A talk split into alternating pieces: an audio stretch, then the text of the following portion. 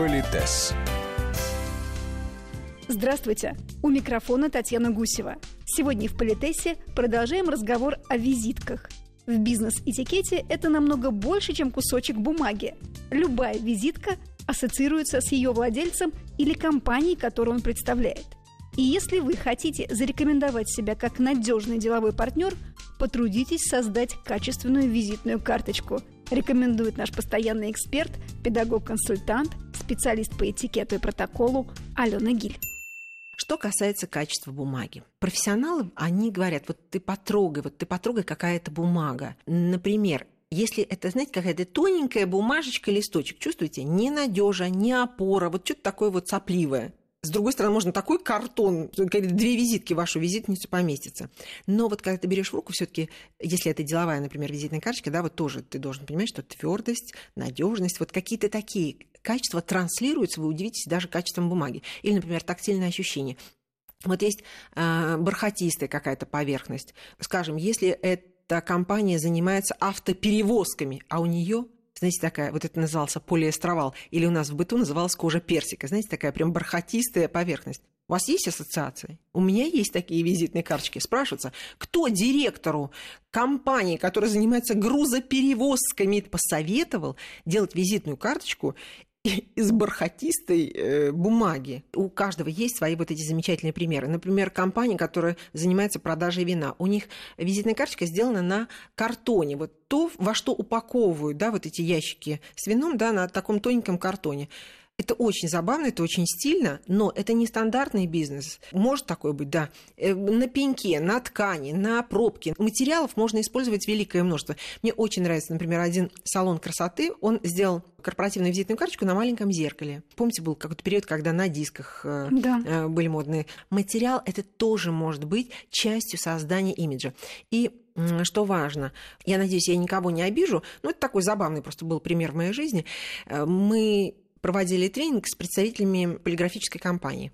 А их спрашивают, а вот какая самая такая крутая бумага? Вот это дорогая, вот это дорогая. Но Говорит, иногда вам скажут, что вот это круто, просто потому что она залежалась. Вы себе не представляете, у меня есть такая визитная карточка компании, которая занимается грузоперевозками, причем государева служба но на серо-розовой, перламутровой, переливающейся бумаге. Это, конечно, ужас. И еще по поводу бумаги хочу сказать. Когда вы потом будете выбирать способ печати, вот вы захотите вот такую бумагу, и чтобы вот так вам напечатали. Если у вас неграмотные люди принимают заказ, они вам этого не скажут а грамотно обязательно скажет, что вот этот способ печати и вот эта бумага, они не совпадают. То есть это или расплывется, или провалится, или там что-нибудь еще. Поэтому вот те люди, которые занимаются визитками, ну, в частности, это ваш помощник, Татьяна Витальевна, она обязана в этом разбираться? Нет. Вроде бы. Но чтобы, когда она придет делать заказ, ей никто не посоветовал некачественный товар, она должна будет в этом разбираться до тех пор, пока визитки будут актуальны. Дальше. Шрифт требования к шрифту визитной карточки есть одно очень важное оно называется легко читаемый шрифт. Потому что вы, когда вы глаза ломаете, не можете... Во-первых, там какие-нибудь загогулины, это не очень хорошо. Или очень мелкий шрифт, да, когда он может прекрасно исполнен, но э, у нас огромное количество людей плохо видящих, когда они вынуждены, там, знаете, буквально к носу это подносить, это тоже не очень хорошо. И вы понимаете, Татьяна, что если у вас э, такая организация, которая трепетно относится ко всему, то вплоть до того, что для вас могут создать новый шрифт. Э, например, профессионалы говорят, что есть э, то, что называется шрифт с засечками, есть шрифт без засечек. То есть это когда на кончике буквы есть какие-то там э, ну, специальные палочки. Вот считается более статусным шрифт с засечками. Я уверена, что сейчас специалисты в этой области там все подпрыгнули, наверное. Но стандартно вот так, что шрифт с засечками, он считается более статусным.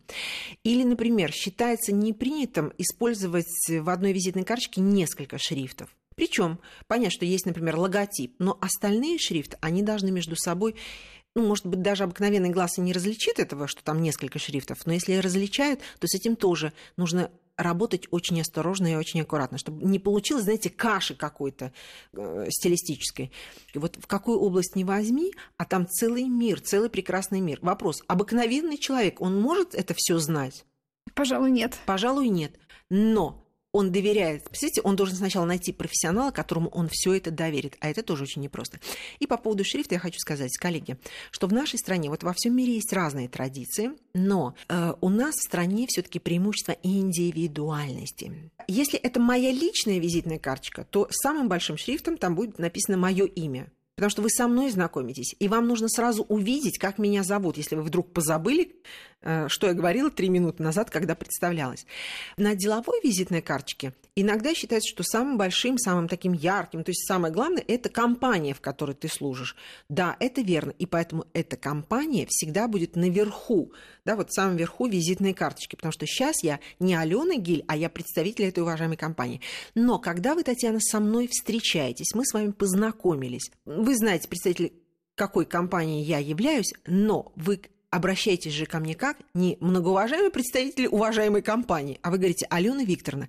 Так вот, у нас в стране до сих пор сохраняется правило, что самым большим или самым ярким, ну или самым жирным шрифтом, если только нет определенных позиций по логотипу, будет мое имя. Или даже если у лога может быть очень жирный шрифт, ну я по-человечески называю это жирным шрифтом, да, то тогда воздухом отбивается мое имя. То есть центр, взгляд должен сразу падать на имя человека. А, например, в иностранных визитных карточках очень часто часто бывает так, что если ты владелец этой компании, у тебя может быть большими буквами написано именно твое имя.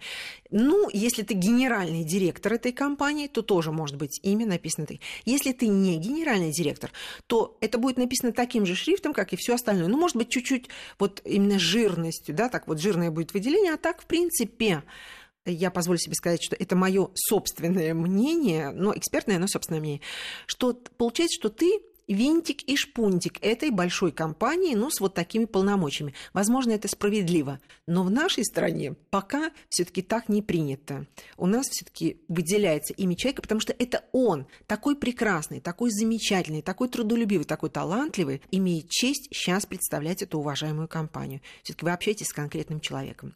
И э, я напоминаю, что мы печатаем реквизиты. Вот было такое старое правило, что шрифт имени и шрифт реквизитов должны совпадать.